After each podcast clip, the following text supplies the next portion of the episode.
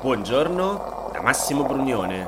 Oggi è venerdì trenta luglio, sono trentanove giorni che ci stiamo godendo l'estate e queste non sono notizie a colazione, ma i saluti per augurarci buone vacanze e risentirci a settembre con un nuovo progetto.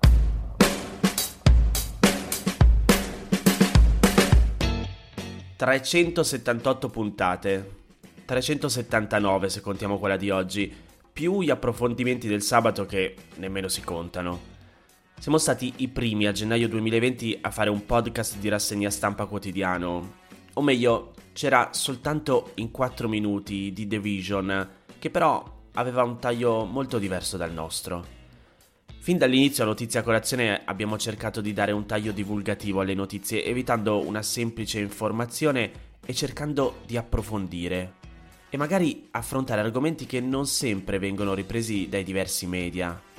Uso il plurale perché per me anche tu mi hai aiutato a costruire questo podcast e a farlo crescere. Tu che ti alzi la mattina e senza voler ascoltare nessun altro schiacci play ancora nel letto e decidi di ascoltare me e mi dai fiducia. Tu che, fedele al nome, mi ascolti mentre fai colazione.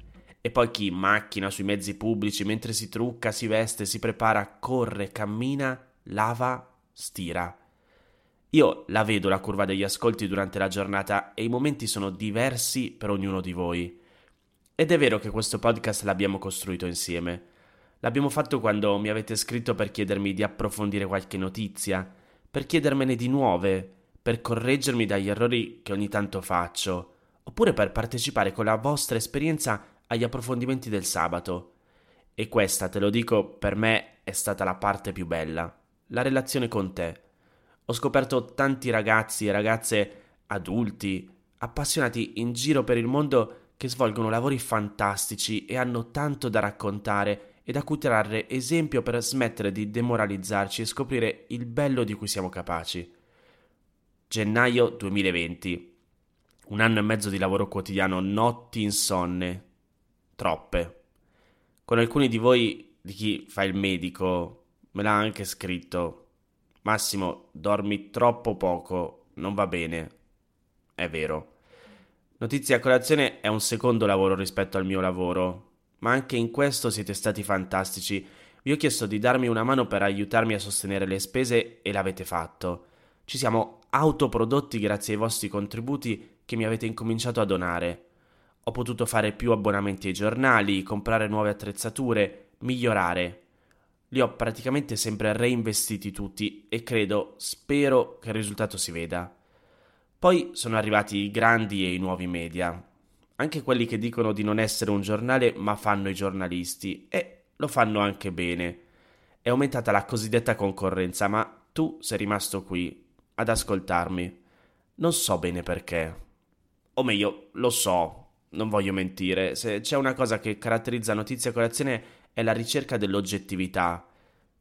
Vorrei dire la verità, ma quella purtroppo no, non mi è possibile perché il tempo è troppo limitato. Però provare a recuperare più fonti, confrontarle, affidarsi a quelle più certe possibili, quello sì.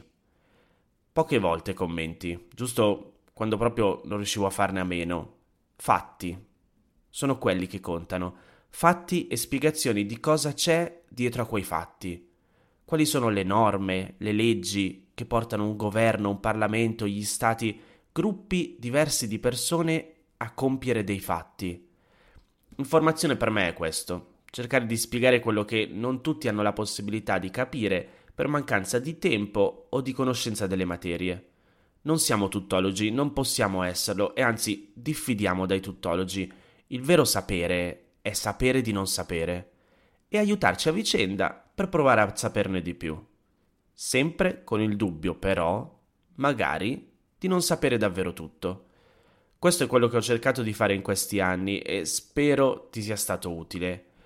Ora mi fermo e vado in vacanza, però se ormai mi conosci lo sai che non riesco proprio a stare zitto e a non fare niente, quindi se ti va puoi continuare a seguirmi sul mio account Instagram, ti porterò con me e se c'è qualcosa da raccontare lo farò lì. Il nome da seguire lo conosci, è Massimo Brugnione. La prima tappa che ti racconterò sarà a Reggio Calabria. Quest'anno sono trent'anni dell'omicidio del giudice Antonino Scopelliti. Te lo ricordi? Qui a Notizia Colazione la figlia Rosanna ci ha raccontato di suo papà e anche un pochettino di lei. Torniamo a trovarla. Qui ci risentiamo a settembre, però con un nuovo progetto che andrà un po' oltre il podcast, ma te ne parlo dopo le vacanze. Se ti va, continua a seguirmi.